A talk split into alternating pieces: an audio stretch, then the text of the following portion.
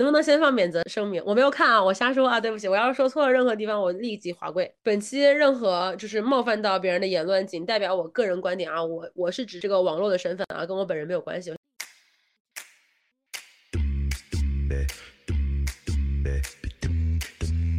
这个不是现在一些编剧的常规操作吗？前面先把女性的各种困境给她摆一通，让你觉得非常的 relate，然后她总是一个合家欢的结局。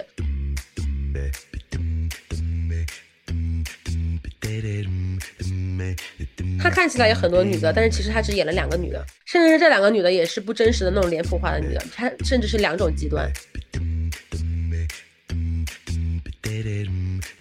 你叫他电子榨菜吗？我想叫他精神鸦片。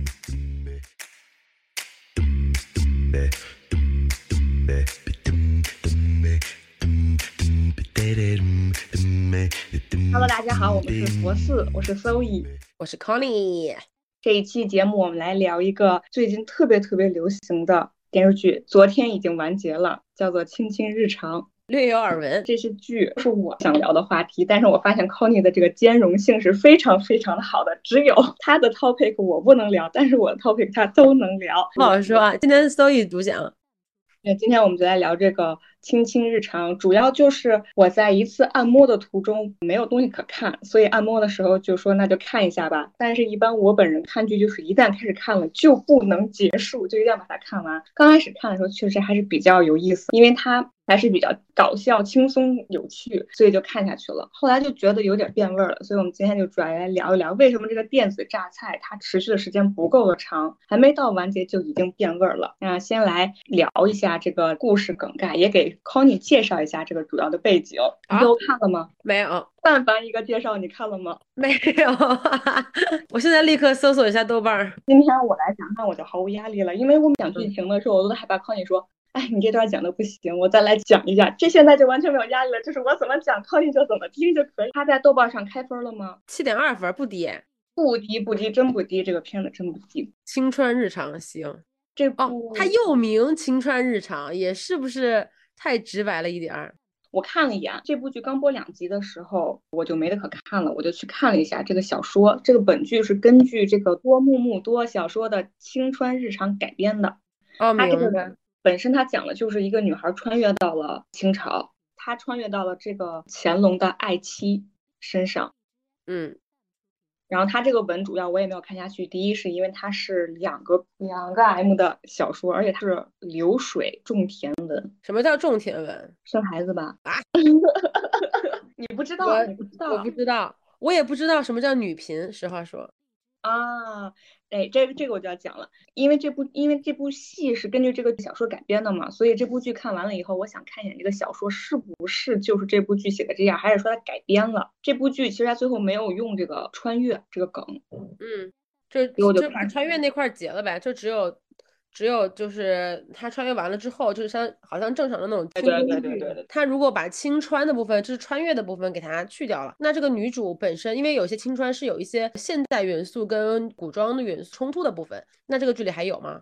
有，特别的多，所以它采用的是一个架空古偶剧。哦，明白，这一下就就说得通了。哦，我知道了，是不是之前有颁布就是那个法规说不可以穿越？我估计是，应该是，应该是不让穿越了，所以就把这段给掐到了。但是呢，懂的都懂。对对 对，其实好多人好像都是看过这个文的。哦，想到我之前看那个《魔道祖师》哦，《陈情令》，然后也是因为看过一些书，所以有些嗯，就自己脑补了一些啊，就这样。哎，《陈情令》写的也是那种流水式的写作方式啊，是吧？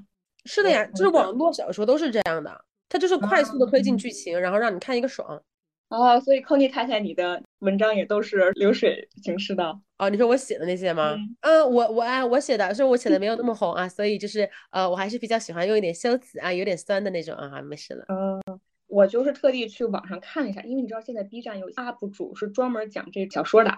嗯，他会给你讲里面的剧情，然后他就用到了“女频”这个词。我当时就想，什么叫女频啊？这是什么网新兴网络词汇？我又不会，是吧？上次是蒂斯爱不会，这次是女频。看了一眼，女频就是女生频道。就是他在比如说像起点网站或者是晋江网站，它不都会有女生频道和男生频道吗？哦，点进女生频道，那可能里面就会有我们的喜欢看的耽美呀，什么言情啊，这一系列全部都是女频。懂了，就是那个 Hub 上面那个叫什么 For Women 是吧？对对对对对对对女性向啊，挺好挺好，嗯。然后我就想说，其实他这部剧里面和小说写的完全都不一样。这个小说是二零一四年就已经完结了的，然后这本小说主要讲的是类似于娇妻养成系的那种爱情，可能就是用了一下这个男女主义人设。因为因为这个剧总给人的感觉还是想往女性独立自主的这么一个方向上去推的。很难，在清宫剧里面很难，我只我只能这么说。对，清宫剧里很难，所以说他的这个剧和这个小说其实可以说是不是一回事儿，完全不是一回事儿。就是小说其实还是有树立那种大独立大女主的那种感觉，但是这个剧没完全没有，啊完小说没，全没有但是剧里有是吗？想要往那边推。对，行，又吃又吃女权饭了，来吧。因为毕竟那这个小说是二零一四年嘛，二零一四年其实女哦主这个东西还是没有太搬得上台面，但是现在来讲，女主是属于一个盛行，所以她把嗯这这个这部剧它选在二零二二年播，它可能就已经改变了很多。而且我又去看一下现在的女频和二零一四年的女频小说有什么不一样。现在的女频也有一个尴尬的境地，就是他们会把女性写的特别的强大，都是大女主文，当然也嗯是以这种穿越为主，就是女性从现代穿越到过去，然后一心心系国家命运、老百姓的这种生活，所以就是要呃什么统一统一国家呀之类的，就是那种这种感觉。你知道我我不了解啊，但是我听你刚刚说完那段儿，然后我心里面有一个非常明显的当下第一反应就是，为什么想写大女主总是会穿越到过去？因为它会有一个时代的优越性，那就是你已经知道这件事情，然后你才能轻松的去驾驭或者说超越男性。但你比如说，如果跟男性在同时代，然后同样的社会资源，你是不可能就是超过他的，基本上。就是你很难超越，对对对。所以我是觉得，呃，穿越是有一定的合理性的，就是这个设定是可以理解的。但是我不是很能理解为什么总是要清穿，我觉得穿越挺好的，但是你穿越到哪儿不比清朝好吗？啊她现在的女频可能不是都穿越回清朝，可能会穿到其他的什么地方。呢？就是你穿越回唐朝、魏晋，然后宋朝朝、宋朝，这都是女性地位都比清朝要高哎，为什么总是要上位到清朝去做大女主啊？清朝是不可能做大女主的。但是她这个青春日常里面确实也不是大女主。哦，OK，明白，行，她现在的这个女频小说主要就是写这种大女主，但她的尴尬就在于很难安插一些情感桥段。就如果里面的男的如果写的太强了，就让觉得这个女主有一点就是靠男生上位的感觉；但如果这个男生写的太弱了，那读者也会骂说为什么要看上这样子的男人。所以就是现在女频里面的大女主，呃，文章里面的女主很难谈恋爱。所以你知道什么样的男的在现在的女权话语里面是最受欢迎？也不能就反正我个人认为是一个最安全的角色吗？呃就是，gay 呀，gay gay 跟我们有什么关系？就是男妈咪，男妈咪，我觉得在女权话语里面是最安全的一种角色。男妈咪就是那种呃男性的，然后有母爱光辉的一种一种男性，就他身材也很好，然后整个人也也给你一种很 man 很有男性魅力的那种外表，但与此同时，他心中充满了就是对你的关爱，然后不管是精神还是肉体，然后会一直照顾你做饭、洗碗，甚至会那不就是你爸吗？那不就是你爸吗我？不是，哎，我爸是男妈咪了，我先说。但是我觉得男妈咪在当今社会是非常稀缺的一种资源。那我们现在就来回到这一个故事剧情，我给大家来拉拉题儿。故事开展的就是一个架空的呃神州大地，主要分九川，什么新川、金川、墨川哈，总共分九川。然后里面呢，对不起，我先说一句啊，这几个名字看起来非常的玛丽苏：墨川、因丹川、代川、苍川、银川、燕川、胭脂的胭、蓟川，这一看就很玛丽苏。是是是，懂行人，懂行人。你看我就说 你不看，但你都懂了。这个那我也是经历过九十年代的。分成九川九国，新川为了治权各个国家的这个平衡嘛，就是发起了那选秀，为自己的皇子从各个国家各个川来选合适的儿媳妇，然后所以故事就从联姻选秀开始。女主叫李薇，她呢就是身出贫寒听起来非常的不玛丽苏。这个女人叫小美是吧？对，这个女人叫小美，然后她通过联姻见到了小帅。嗯，然后他就是一心想要落选，其他国家。其他穿的都会背一些，比如说郡主啊，或者家里比较有地位的人的女儿。但是这这个国家是什么？是什么穿？我都没写，我忘写了。然后他们穿提供了一个出身贫寒的女子，也不知道他们是不是把这个新川当回事儿哈。然后就上演了这个上错花轿嫁对郎，先婚后爱。挺好，先婚后爱。这个主题在我们很喜欢看那种网络爽文，尤其是啊某 L 那个题材的小说里面也是非常火的一个类型。对，你看你就会觉得按在女性的基点上，就是会有一种一种很原始的快乐，一种带着一点点羞耻，然后那种那种就是你就是会很爽的那种。我也很喜欢看这个题材，是吧？我也喜欢看这个题材。对，真的真的这个题材就是很俗，但是很好看。对，哥们儿就爱看那俗的。但哎，但是你说的是什么一种羞耻的什么？就很俗啊！就你你开口你说哎，我喜欢看新婚后爱，就说哎，心里有点有点不好意思。但是我就是喜欢看新婚后爱。我是觉得这种小说是给女性一种安全感之后再谈恋爱，就是先给了你承诺，让你有一个稳定的基础啊，然后你会更喜欢看这种。这个男的反正他得归我吧，反正啊，合理合理，而且他给你一种你必须爱上他的理由。啊，对对对对对对对，女主李薇，她就是被六少主嘛，六少主就是白敬亭演的那个男主，白敬亭你知道吧？嗯，他健身了，他现在有肌肉了，他和过去不可同日而语了。其实很多年轻的妹子很喜欢这种，或者姐姐很喜欢这种，合理合理。楠楠最近挺火的，我也看了他几个综艺呢，吃了他几个糖。哎，他是我师弟，他和我同一个大学的。其实从某种角度讲，我还挺挺 respect 他，就是他是从一个普通的学校，不是这种北影啊、传媒呀出来的学生，然后他现在能走到现在这个地步，我觉得还是有一点厉害。长得帅呗？哦，我觉得他是帅，但是我不会觉得他很帅，不是那种传统的那种帅，就是我觉得他不是那种很典型的那种大眼睛、高鼻子那种，他更像秀气、清秀、秀气，很很秀气。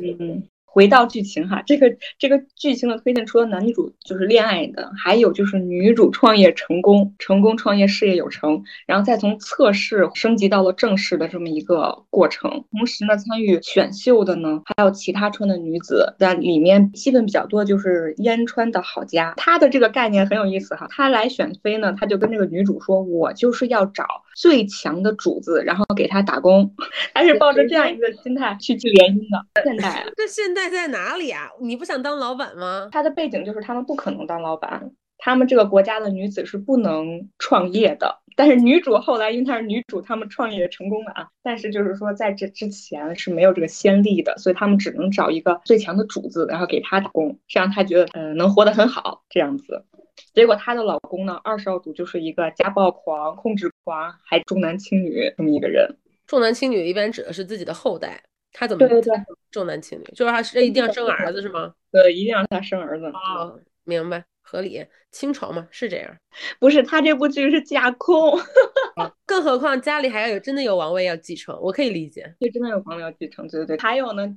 气氛比较重的就是来自丹川，丹川就很明确的指向了蜀国，就是成都那边。上官静，她她的打扮很像花木兰，时刻感觉要是替父去从军的那种行头，许配给了一个最没有出息的武教主。这里面呢，他们去过丹川，丹川展现了一个特别有意思的风土人情，就是那里面的男人都怕老婆，而且男人要讲究三从四德，男人要去做饭、洗衣服、照顾家庭。如果这些他没有这些能力的话，就不会娶到老婆。哦，可以，还有这么一个设定，但是这个设定也没有对故事有什么太大的推进。然后这里面的故事还涉及到了六少主的干妹妹，她因为因为年纪过大，所以相亲的时候被嫌弃；还有六少主的母亲在怀疑她的时候呢，产生了产后抑郁。对，各种各样这样子的情节，这很现代，也就很现代，就是把现代女生女性可能会经历的一些事情都聚集在了这个作品里面。然后这部作品其实很有意思就是它去中心化了，这个中心就是没有男性。普通的这种古代的作品，如果谈论到爱情或者什么，它其实都是以呃男性作为中心嘛，是女性爱情情感的中心。但是他把这个男性其实彻底的就是已经抹去了。像二少主和六少主，其实他们在工作上面是敌对的，是竞争关系。但是呢，二少主的夫人郝佳和六少主的夫人李薇。是好朋友，就是已经排除了这种嗯男性对他们的影响。这里面有一点我特别不不解的，就是说二少主其实不希望他的妻子郝佳出门去见李薇。嗯，如果他出去的话，这个他如果出去的话，郝佳会被打，但是郝佳还是要出门去接。你说这是什么样的友情？我不懂。然后对这个整整个的故事就是这样，最后他们就是创业成功了，所有的这里面的女性都获得了他们想要的东西。那他们分别想要什么呢？就事业有成呀，然后呢？他们有什么事业？我我没有听懂，我整个我都我到现在为止我还没有听出他的主线到底是啥。啊，他的主线其实分两个，一个就是谈恋爱嘛，男嗯主和女主谈恋爱，然后这个爱情一旦明确了，已经不再是暧昧状态了，已经表白了之后，就开始女性创业了。创业是什么呢？呃，开饭馆儿，就这么这又开饭馆儿啊罗伊又开饭馆儿吗？开饭馆儿最安全是不是？我不知道为什么要开饭馆儿，就是只要是古偶，他们只要一创业就是开饭馆儿。今年还有一个特别火的一部剧是刘亦菲演的《梦华啊，我知》，道这个，她也是开饭馆儿，就是不是，我觉得好莫名其妙呀！你搞事业就搞事业，为什么要搞搞商业？不等于搞事业，好吧？哎，怎么可能是因为不能摄政还是怎么样啊？我觉得有可能是因为这个这个红线的问题啊。我现在就觉得现在很多影视剧就是有一种嗯欲盖弥彰的感觉，就是好像是你一个人有事业心，你如果有那种野心，想要去比如权倾朝野，这是一件坏事儿；但你如果想搞钱，你就很正确。那我不喜欢这样，我觉得你是九大洲是九个国家，对不对？你九个国家的嗯少主，然后你还搞什么饭馆儿？我都不是很懂，你们要啊开，搞这个是男人干的事情，女的就搞开饭馆儿。对，女性就是开饭馆儿。哎呀，好没劲呐！开什么饭馆？我天！对，所以我就觉得这就是这个转折点，就是整个故事变味儿的开始。就是爱情嘛，里面的桥段，只要是帅哥美女给你演，怎么俗，其实我都可以接受，我都愿意看，只要是帅哥美女，对吧？但是感情线也就发展到亲一个嘴儿，就也不也不能干什么了吧，也就这样了。其他的情节需要是靠女主的创业来去推进的话，就变味儿了，就不理解，就是你会觉得 doesn't make sense，就是它的背景跟它的情节完全是脱离的。哎，首先这个川里面有没有就是少主他爸还活着吗？活着啊，他爸是皇上，然后要选他爸是皇帝嗯继承他的皇皇位，所以二少主和六少主才有矛盾嘛，都两个人都想继承皇位。哦，明白。呃，相当于他们都想继承皇位，然后女主去开一个饭馆儿，因为她有钱就能帮她老公继承皇位吗？不不不，这里面完全没有说她要帮她老公，她这里面不是已经去中心化了吗？她们做的这些所有的事情跟男性都没有任何关系，她们就是这几个姐妹，姐妹几个，我们站起来，我们来搞经济独立。哦，要搞经济独立啊。嗯，好好好，多少明白一点儿吧。但是嗯我还是那，因为你的背景是在是在这样的一个封建国家，至少是封建嘛，我不管是不是清朝，这个故事整个都是先婚后爱。那我理解说，这个婚对你来说真的是个很重要的事情，然后又是测试证实，那我理解说，呃，它其实是有一有一些身份的象征吧。然后你如果作为一个正室，然后你老公是想要去夺嫡的这样的一一个人，那我理解钱对你来说其实没有那么重要。你你有了权利之后，其实你就很有钱，对不对？但他你们不想何必靠男人吗？哎，我怎么说呢？就是这有点儿就是很生拉硬扯。我觉得我虽然是一个女权主义者，但我不是说我完全不接受你为你老公去做任何事情。但这个背景对我来说，也一个一个真的是有女权思想或者有独立思想的女性，她要怎么做？我觉得我不说武则天嘛，就是你可以去帮你的老公去获得这个王位，但是前提是你老公是值得扶持或者怎么样，就是他他不是那种昏君啊，就是你你可以帮他去夺得王位，然后其实你的。呃，出发点是想要去让呃人民生活的更好，或者想要让这个国家富强起来，或者怎么样。就我觉得，呃，你出于这个目的，然后去帮你你的老公去获得更多的权利，或者说帮他去夺嫡这个事情，我并不觉得这个是没有女权思想的一种做法。其实我们之前也聊过这个问题，就是女权不是去男性，而是你做出出于你自己的本心，做出一个最有。嗯，就是最符合你自己想法的选择，对吧？啊，当然我我不是说你想搞钱不帮你老公就是假女权，我只是觉得就是这个背景，然后这个故事的开头，然后到到这个地方会让人觉得非常的唐突。不一定要真女权，一定要靠创业来表现。你不一定要去男性，通过去男性这个动作来表明你很女权。首先，你如果是个女权剧，就是你就是想说女的要独立自主。因为我没有看啊，我瞎说。比如说，你们有一个女性，因为她自己没有独立自主，然后依附男性，所以所以她结局很悲惨。然后这个时候，女主啊，就是呃，比如说幡然醒悟，或者说受到一些触动，说行，以后就是我不想跟他在一起，我以后要自己就是要跟他达到一样的位置，然后我要脱离他的控制。我觉得这个 make sense。然后我开个酒馆，然后有钱了，然后我自己自立门户，我觉得这个 make sense。呃，或者说他跟这个男性完全是两个人，就是各玩各的。那我不用你的钱，你也别用我的钱，然后我要自己，因为我为了玩的更开心，然后我自己要找钱，哦，也 make sense。电视剧还能演出这个呢，各玩各的，我觉得挺好。我觉得我觉得那个男的也没不想谈恋爱，女的也不想谈恋爱，我觉得那个 make sense 啊，嗯，对吧？你一边又谈恋爱，然后你一边又想搞钱，然后你老公要夺嫡，你又不帮他，就就是我不能理解，因为他也帮不了，他怎么帮不了他男的呢？他怎么帮？他完全是不摄政的，就是他从他这个角色来讲，那他为什么不摄政呢？他作为一个就是有独立自主的，就是我觉得最高级的啊。当然，我觉得呃，除非说中国影视有这个红线啊，我觉得也 which 也是有完全有可能的。不好意思啊，就是这里面还有一个角色，就是你还记得昨天我跟你说，本身李威他是一个侧室吗？六少主的爸爸跟他说，哎，我给你再指派一个郡主给你当正室，然后正室来了，其实他就是起到了一个辅佐六少主的这么一个作用。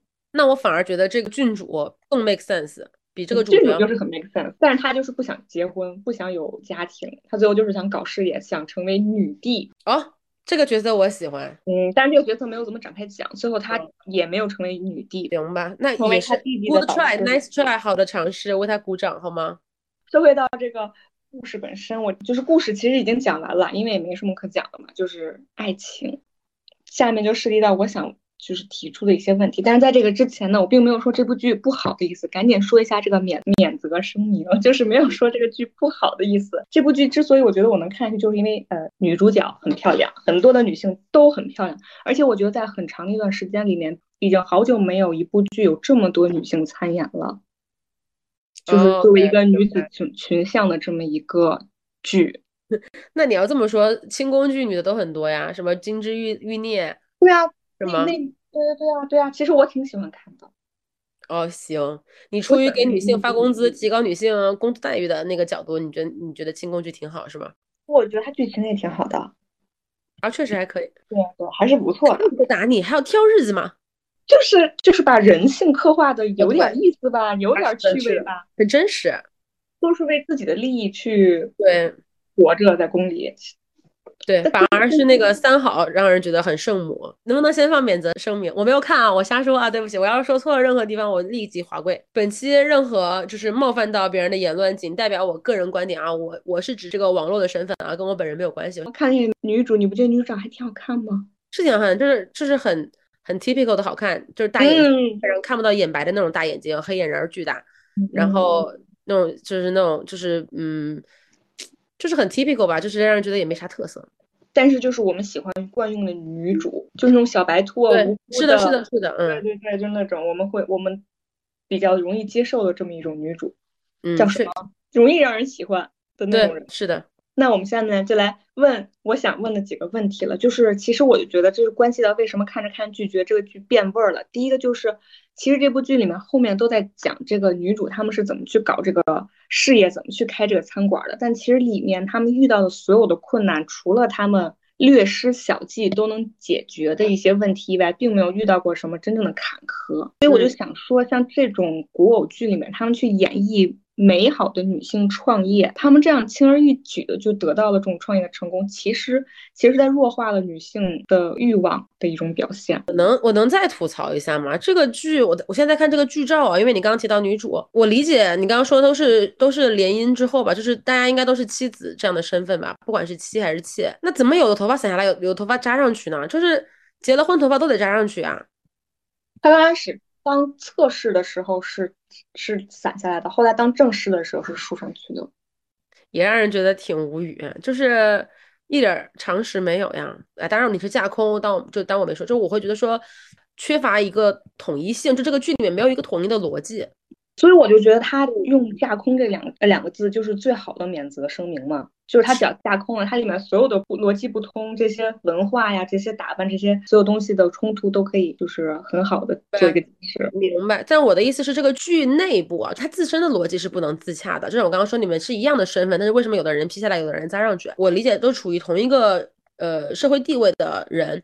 想要的东西完全不一样，然后取得这些东西的途径也完全不一样，让我觉得就是这个剧的内在逻辑其实就是对非常的混乱。你说你是架空，但是架空文不代表说这个里面没有任何逻辑。你看韦小宝那种，我觉得韦小宝就是一个非常无厘头的一个，但是他也是有逻辑的，他也是有背景的，让人觉得架空文不是说你活在一个非常虚幻或者说没有任何限制的地方，而是说这个东西它没有一个非常切实的呃历史根据。但是它仍然是一个你觉得它会它能够成立的一个社会环境。嗯，明白。他在自己设想那个世界里面，他是能自圆。是自洽的，对。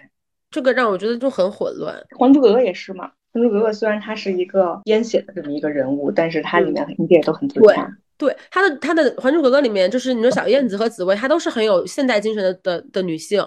但是她仍然有被那个时代去限制的东西，比如说她可以要求自己的老公一夫一妻，但她不能去要求别人一夫一妻。我觉得这个是这个就很合理，就是她是她是在一定的就是逻辑里面去赋予了她一定的现在意义。那我觉得这个对我来说我是我是可以接受的。这个反正这让我觉得嗯，就是很很混乱。OK OK OK，那或者回到我这个第一个问题，嗯。我我感受一下啊，轻而易举的创业成功不是变相弱化女性欲望的一种表现吗？你就是你觉得他们的呃就是障碍都不是真的障碍，只是一种叫什么？就是玫瑰色的那种氛围里面，就好像他遇到了困难，但是这些困难都是小困难，实际上掩盖了就是女性真正想要去获得成功所要面面临的各种压力和困境，是吗？对，把这些全部轻而易举的给抹抹盖掉了，演绎的是女性获得这些成功都是很容易的。这个不是很多就现在一些编剧的常规操作吗？前面先把女性的各种困境给她摆一通，让你觉得非常的 relate，然后它总是一个合家欢的结局。但是现实生活中不是每个女性都能够在这种环境下，然后既不妥协自己的原则，然后又能获得大团圆结局的。它是有一种玫瑰色的女权的构想，其实不利于我们女权去开展工作，或者说去开展工作，去去去这种思想的传播。正是女性所面临的社会问题，就是一种女女权。现在听到背景，然后到各种。就是我就觉得这个这个它是一种玛丽苏，你说玛丽苏里面女性是一帆风顺的吗？也不是，她也遇到困难，但她总是能够轻而易举的解决。我觉得反正她就这种玛丽苏。嗯，但其实我对于玛丽苏最能理解的地方就是谈恋爱。我觉得谈恋爱你是可以玛丽苏的，但你一旦涉及到这种真实的东西，什么创业呀、事业，想到马上就觉得没有意思了。这是给谁讲故事呢？确实，确实。哎，看这个他会觉得很爽嘛？他还短暂的用这种幻想，然后来欺骗自己，然后让自己短暂的躲避非常痛苦的现实吧。我只能这么说。有可能。但我想问，就是为什么我们的编剧总是会对我们的女性欲望避而不谈呢？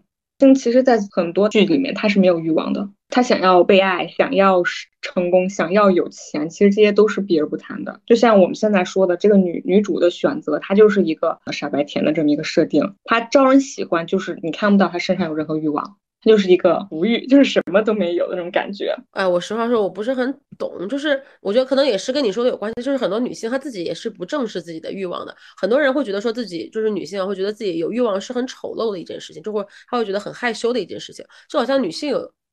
能说吗？我又我又开始自我审查了。就是话，女性的欲望这个事情，很多人就会觉得，嗯，好好害羞，或者说，我甚至会觉得有一点，嗯，就是脏，就是那你知道，就是污名化，对，被污名化。女性的欲望是一直被污名化的，不管你是想要爱情，还是想要，嗯，快感，嗯，还是想要金钱，还是想要权利，很多人就是他会，嗯，把自己的这种欲望不正当化，因为他潜意识觉得女性。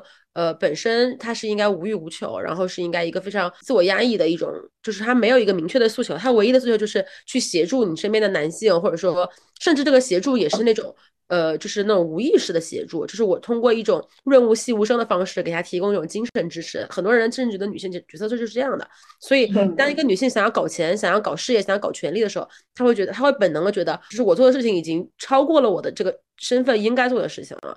所以她会觉得有点羞耻，这个让我觉得也是，嗯，很多影视剧里边想要表现出来的的东西，总让人觉得很不舒服的一点。因为实话说，我觉得现在很多都市女性吧，不说她。是不是呃事业脑或者怎么样？他已经非常能认可自己的独立是一种非常有价值的东西了。不管他有没有做到，就他精神上其实是就是这么想的，或者说这个社会已经让被迫让他去成为一个独立的这样的一个社会的身份嘛。但是他还是很难说出来，就是潜意识里面你知道这个事情，然后潜意识里面你也知道你想要，但是你把它说出来，你就会觉得自己好像在要一个自己不应该要的东西。嗯，不好意思，真不好意思说。对啊，你问你说你不好意思，我不同意。我说你说哦不，我觉得他是真不好意思说。我觉得这个欲望从各个角度来讲都是对女性的一种压制，对吧？从谈恋爱，谈恋爱，女性如果去想追求其他男性的话，你都会听到一句话，就是哎呀，你你要是主动追求男的，你哪怕追到了，这他们也不会珍惜的，对吧？啊，确实，很多人跟我说这个。那那那我们女性没有权利自我选择吗？那我们就再分手不就好了吗？怎么了？对我就想说，那那就算了呗。有选择的能力啊。你为什么要说到这个？主要是我觉得这个人，这个女性能够公开的到追这个男的，对我觉得她很有自信，就是就不是说她一定自信是能追到这个男人，她她对自身是没有怀疑，不是哎他不会看不上我吧？如果看不上我怎么办？不是那种自我怀疑，她是对自己是有一定的有 ego 的，对对对，然后她觉得我去追这个男的，如果他要是呃拒绝我了，其实我也能够接受。对，没关系，大家都看到了也没有关系，我就做自己想做的事情。我就我就很佩服他。好吧，好吧，好了，接下来第二个。这一段精彩的我们都不能剪进去。我们回到我们的这个，嗯，这个这个提纲好。之所以想聊这个话题呢，就是因为我今年又看了一部剧，叫做《台北女子图鉴》，它是根据东京东京女子图鉴翻拍的。你看过《东京女子图鉴》吗？我没有。啊，我觉得这是。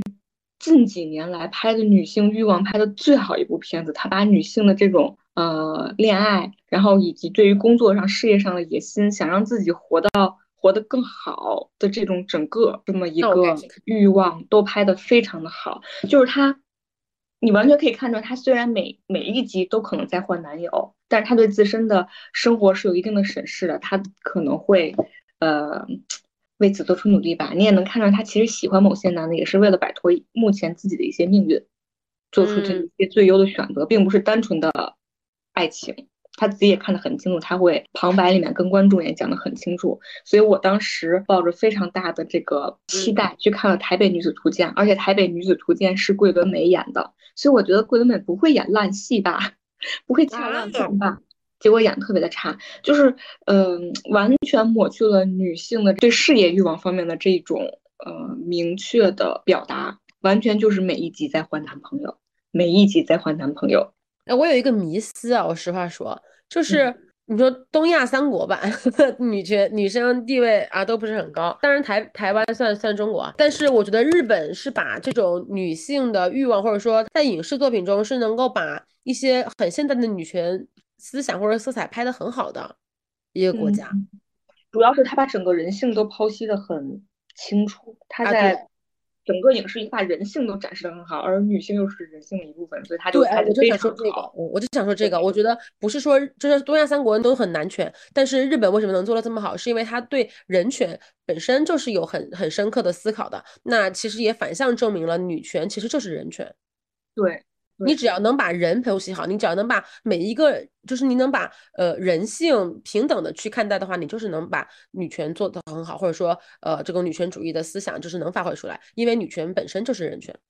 对，所以说像这种女子群像的影视作品，它如果没有建立在把人性剖析的很好的情况下，你拍这种任何想表达独立女性的，都是不知道他在说什么，都是没有力量的，就是你不知道他在演什么。就是你会觉得他的双脚是离地的，还是那句话，就是架空不是意味着你要架在空中，而是说你没有一个非常真实的历史参考，但是不代表你本身的这个逻辑和这个世界观里的，就是那个社会规则是可以胡乱搞的。而且近期有一个特别尴尬的现象，就是明明我们已经到达了一个呃，来到了一个什么大女主时代，就是所有的剧都在推大女主，不要不然就是搞事业，要不就谈恋爱之类的，但是都是大女主，是吧？掐女权饭嘛，掐下来难看嘛。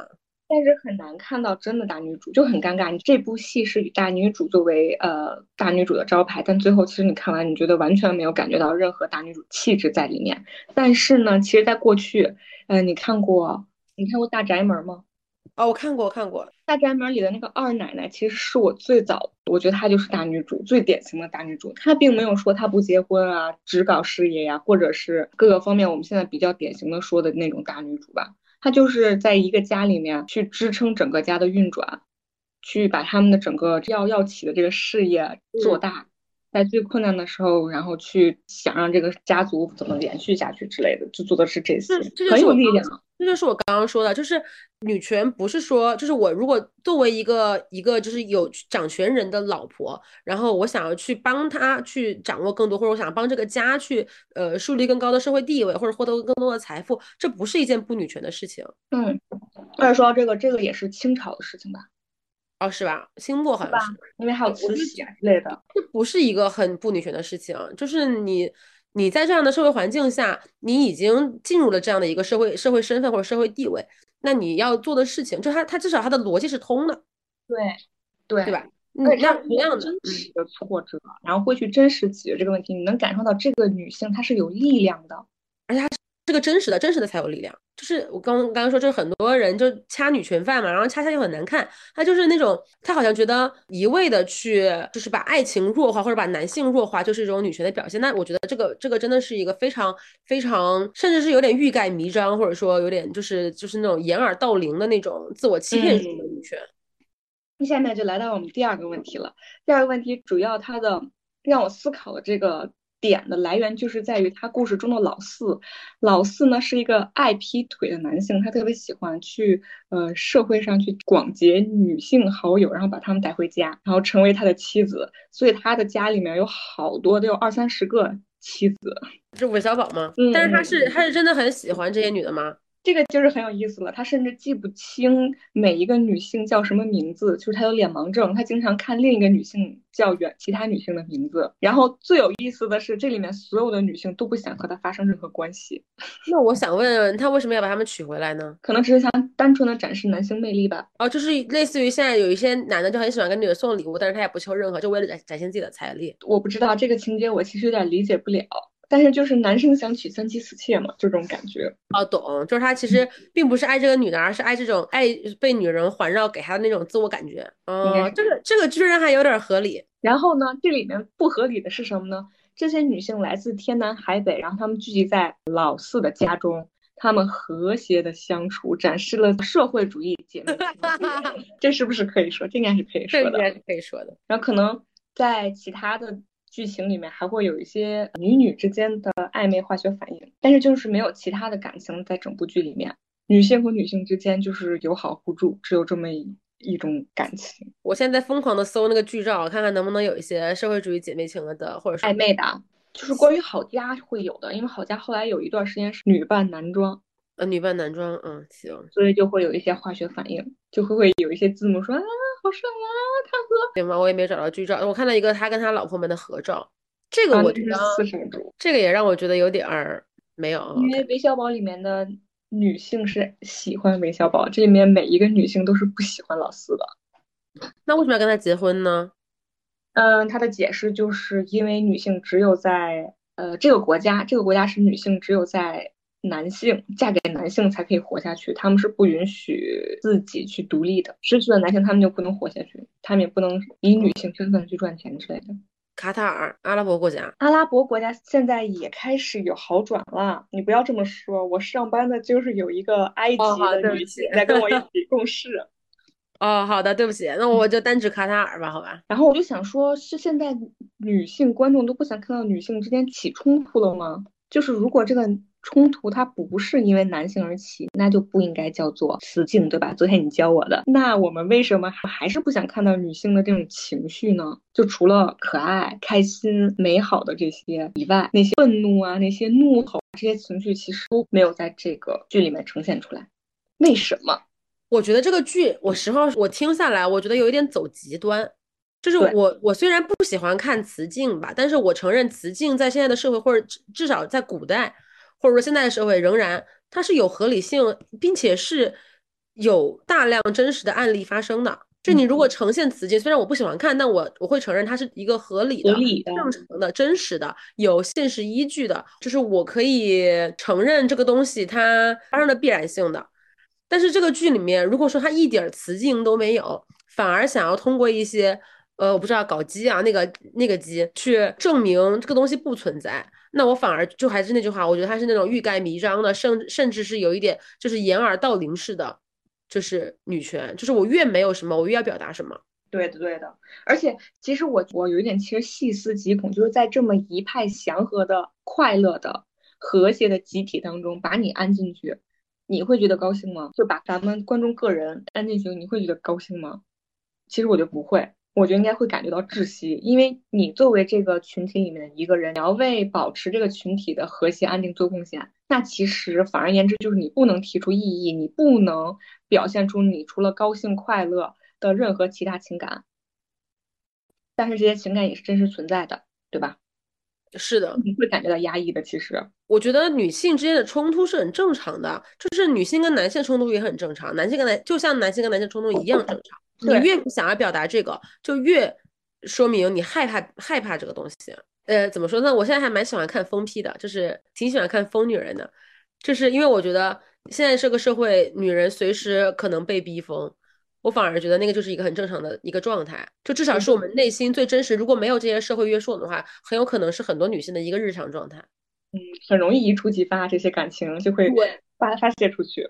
对，所以我反而觉得那种道貌岸然的、貌似理智的女性，会让人觉得更加的感觉她是被束缚的那种，或者是一定要要求女性必须要是，呃，保持冷静的，是端庄的，啊，对，严实的，对这种。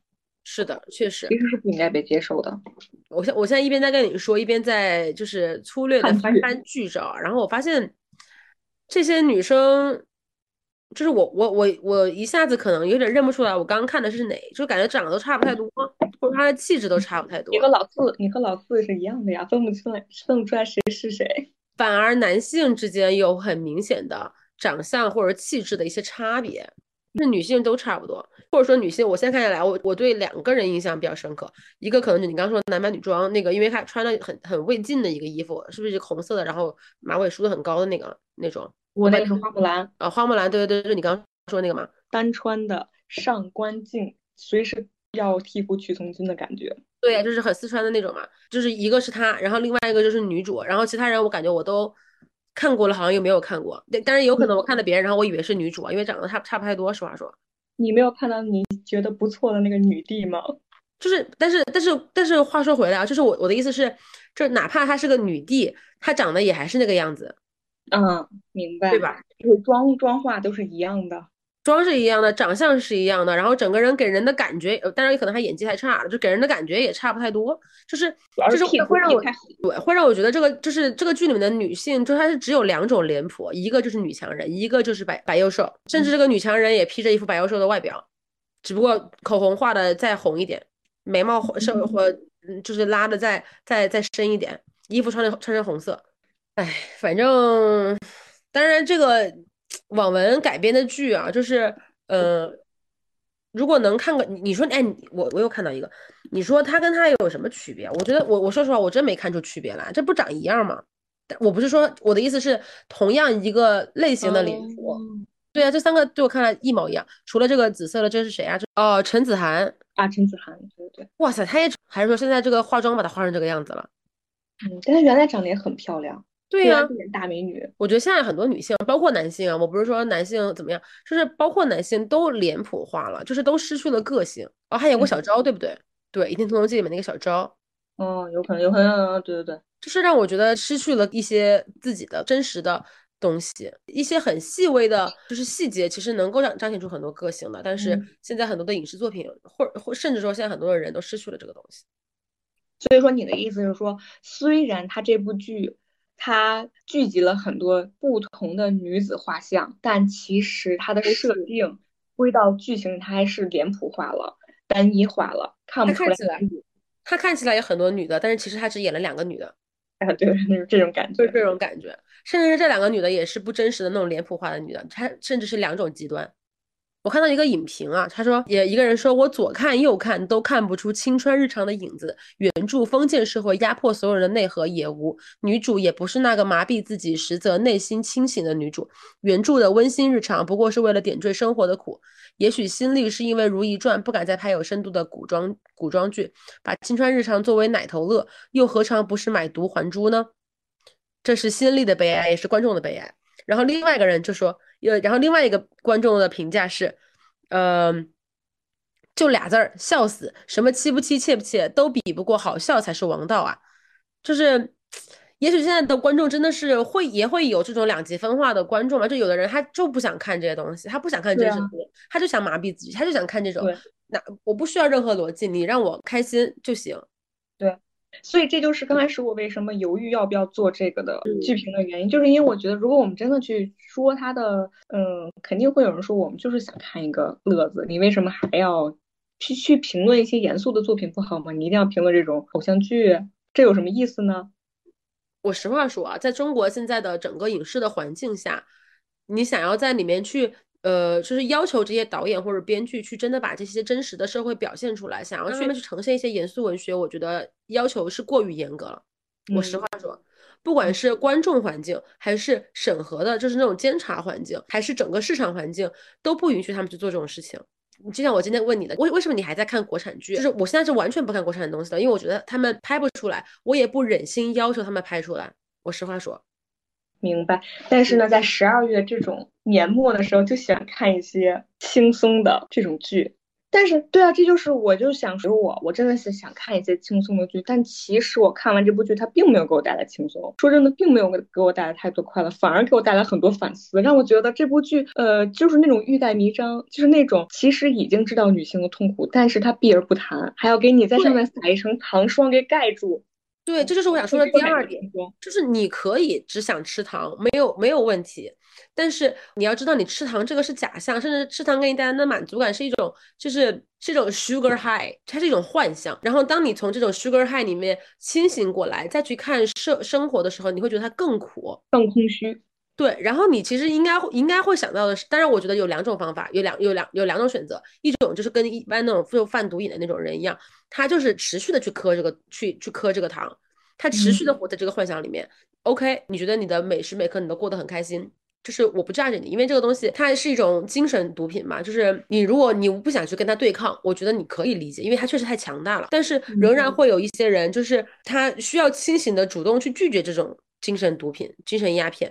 那我反而希望这样的人会更多一点啊。然后我随着我在翻这个豆瓣那个评论啊，我发现一个这个标题非常能够精准的表达我的感受，就是它的标题叫“披着糖衣的娇妻文学，披着女权外衣的封建规训”。我就听你，你大概讲了一下这个故事的主线，然后包括有一些人我人物的设定，然后包括我我大概扫了一眼这些呃剧照啊什么的，然后我就觉得这个反正就能够非常精准的表达我就是粗糙的了解之下的感受。然后他第一句话叫用轻喜剧双杰，双杰你知道什么吧？我知道啊。就是刘亦菲演的那个《梦华录》里面，那个男的已经三十四岁了，这个女的也老大不小了，但是当时还要主推他们俩是双节在一起，上了热搜，然后结果被批。星星日常是这么做的：平等社会的李薇甘愿为爱做妾，反正就是意思就是说这个东西就是他就喊了几句口号，一个很虚假的，一个很脸谱化的女权的一个呃就是符号。然后隐藏着他，呃，身好像把这些所谓的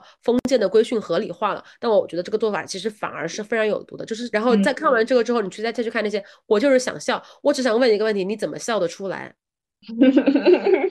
哪里好？我我真的不觉得好笑，我我反而觉得很荒谬，然后而且让我觉得很苦涩。嗯，这就是现在观众的两极分化化。嗯，很我我真的觉得很苦涩。如果就是像我刚刚说，我我不忍心要求现在的编剧跟导演去拍出真正能够表达女性就是呃生活实况或者说真实的一些生活处境的一些电影，但是我越不忍心要求他们，我心里其实是越苦涩的。我知道有表达欲的人。也在慢慢，也在渐渐的失去他的表达欲，所以这个东西会让我觉得我不想看国产剧的。还有一个很大的原因是，我也我也不忍心看国产剧，因为我我深深的知道我不喜欢他，他不能负全责。这样说，同时也助长了这个女性主义的退缩的衰退，对对吧？我我懂，但是但是我女性力量更强大的很多股力量。我去苛责单一个作品，或者我去把这个矛头指向某一个女性，都是没有意义的。那就是我的现在的最后一个问题，就是你觉得偶像剧或者现在这种作品是有意义的吗？我我先问你，什么叫偶像剧？你觉得什么是偶像剧？就是这种言情的偶像剧嘛，就是非常典型的言情偶像剧。怎么说呢？搜了一下，我百度了一下偶像剧的定义啊。偶像剧是指迎合人们内心需求，运用紧凑浪漫的故事情节、帅气美丽的男女主角为主体进行艺术表演的一种形式。偶像剧从属呃电视剧的范畴，主要受众为青少年和心理年龄较小的观众。OK 吗？这个这个定义。觉得它有存在的意义吗？就是回到我的问题啊，我觉得它有，它真的有，因为它是为还没有进入社会、不清楚这个社会真实的运转形式的人服务的一种艺术表现形式。但是与此同时，呃，第一，它是要迎合人们的内心需求。就是所有的艺术都是都是生活的艺术，就是所有艺术的真实高于生活的真实，但是它也源于生活的真实，不代表说你完全架空于现实，给我们弄一个一看就是假的，但是我看的很爽的东西，我会觉得爽，我不会觉得爽，因为我觉得我知道它是假的。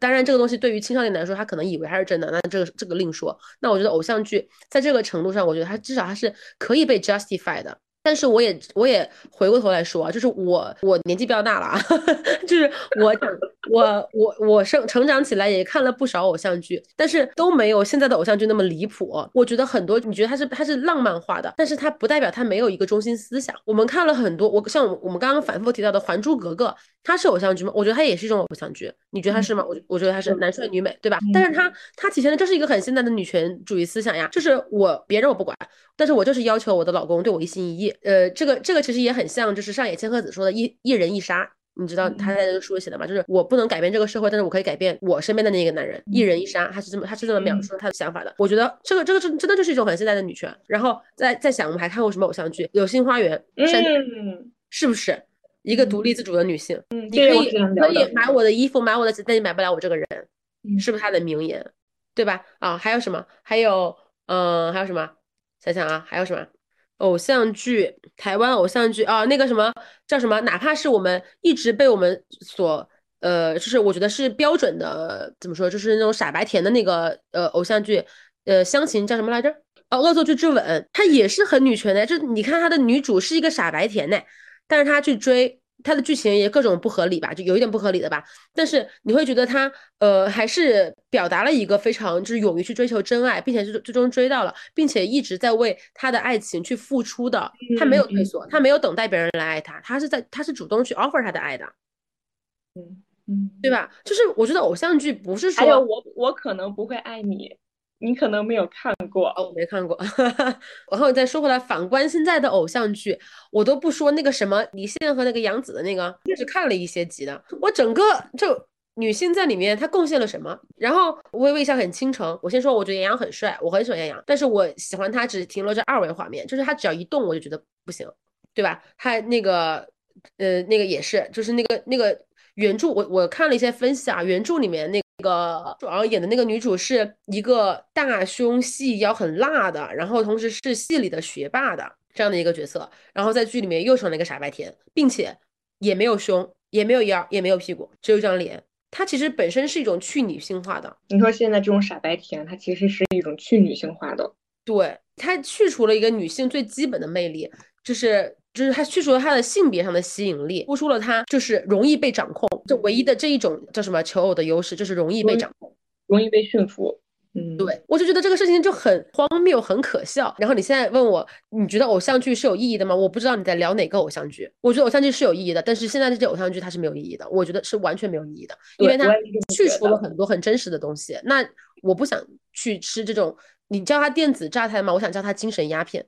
行，那我们本期的这个题目就有了，不是电子榨是，你这个名字可能不合不合规，我先说啊，不是电子榨菜，是精神鸦片，它就是种 sugar high，你你可当然可以一辈子吃糖，但是它对你健康是有害的，要适度断糖，是吧？啊，确实，年纪都大了，该断糖了。就是我问的这个问题，偶像剧有没有意义？其实我刚开始也是把这个《青青日常》近期的偶像剧和我们之前看的偶像剧做了一个对比。我觉得偶像剧它是在某种程度上在编织一个少女对于恋爱的一个恋爱观，甚至可能是呃择偶观，对吧？其实这个是对一个女性是一个很重要的一个人生拐点，你选对了一个什么人，或者选错一个什么人，对吧？那么，其实偶像剧是有这个意义的。同时，我觉得它现在可能还有一些更深的意义，就是倡导的去回归家庭。所以，它总会把女性最后是放在一个家庭里的，它总会是以结婚生子作为最后的 ending，对吧？对，所以它是有一定的意义的，但是它不应该仅仅只有。这些意义，且不要说现在这些意义可能都已经很模糊了。像我想聊的《流星花园》，那个时候的大 S，我看了以后，我是非常有代入感的，而且我会想觉得啊，我要做一个她一样的侠女。如果这个呃学校里面有一些暴力的事情。我也愿意去站出来去说，是有一些很正面的影响的，而且这个剧也揭露了一些客观存在的一些问题，对吧？反观我们现在的剧，反而是这种虚假的美好，人和人之间的关系简单的快乐，就是我和你之间完全没有任何矛盾，只是我们彼此相支持的这种假象，造成了现在很多的人。所以我觉得有的时候就是这些偶像剧里面，它展示太多的女性之间。仅仅是这种互帮互助，它不真实。就像我们之前聊过的《那不勒斯》，它我觉得它展示，我觉得它是很可贵的一部很真诚的作品，就是因为它展现了女性之间既竞争又帮又相互帮助的这样一个状态。因为它这个女性之间就是这样的，所以我觉得它很真诚。女性之间不是永远都在竞争的，不是永远都在雌竞的，也会有女性互相帮助帮助的时刻，但她也绝对不是永远互相帮助的，因为他们之间整个社会也好，还是社会塑造的潜意识也好，他们就是在。互相竞争的，因为这个社会上的女性的资源就是那么多，就是会让我觉得，嗯，这样的剧越来越多，会一方面就是我们那个时代真的已经已经离得很远了，嗯，现在已经不是我们的时代了。当然，呃，然后另一方面，时代了，你也已经是进入中年了，你要想一想。确实，我都在看《医药这版突出了，《医药这版膨出还没有突出那么严重，然后反正就是让我静养，但是我还是要打盘，所以不知道能发展成什么样子。对，一方越是越是这种剧越越是多，就越让我有一种自己很老的感觉。然后其次又会让我有一种很很异样的想法，就是我们刚刚说的偶像剧是给青少年看的，为什么成人还在磕这种青少年的糖？我真的不是很能理解。难道你没有生活在这个现实生活中？难道你没有任何觉得自己并没有被公平对待的时刻吗？就是为什么你还吃得进这种糖？你不觉得这碗这种糖吃完了之后，你会觉得现实更加苦涩吗？但是还是会看了，看的人还是很多的。其实你要看这些能够去在豆瓣上写这些话的人，其实他也是有一定批判的精神，他还是看了，还是有这样子的人的。嗯，他是看了，但是我不我不知道，我瞎说啊。就是有些人确实是会看，因为他没有别的东西可以看。你看现在现在的偶像剧都是这个样子，不是或者现在的电视剧基本上都是这个样子。嗯，说到这个，确实没什么东西可以看，也确实是没什么可以看。最近不管是美剧还是。国内剧，因为其实很多人现在看剧不一定是把注意力全部集中在剧上，他可能就是开着，但是他在刷手机干别的事情，他也很忙，刷短视频之类的。所以我们建议给大家就是听会儿播客，对，听听我们的节目。行，好的，安定，好的，好的，那我们下期节目再见，拜。感谢您的收听与陪伴。如果你对我们的节目感兴趣，您还可以在荔枝 APP、荔枝播客、喜马拉雅或者小宇宙 APP、Podcast 等泛用型客户端搜索“佛寺”，收听我们的更多节目。你也可以关注微信公众号 Antitune A N T T I T U N E，回复电影名收看文字版影评。就这样，拜。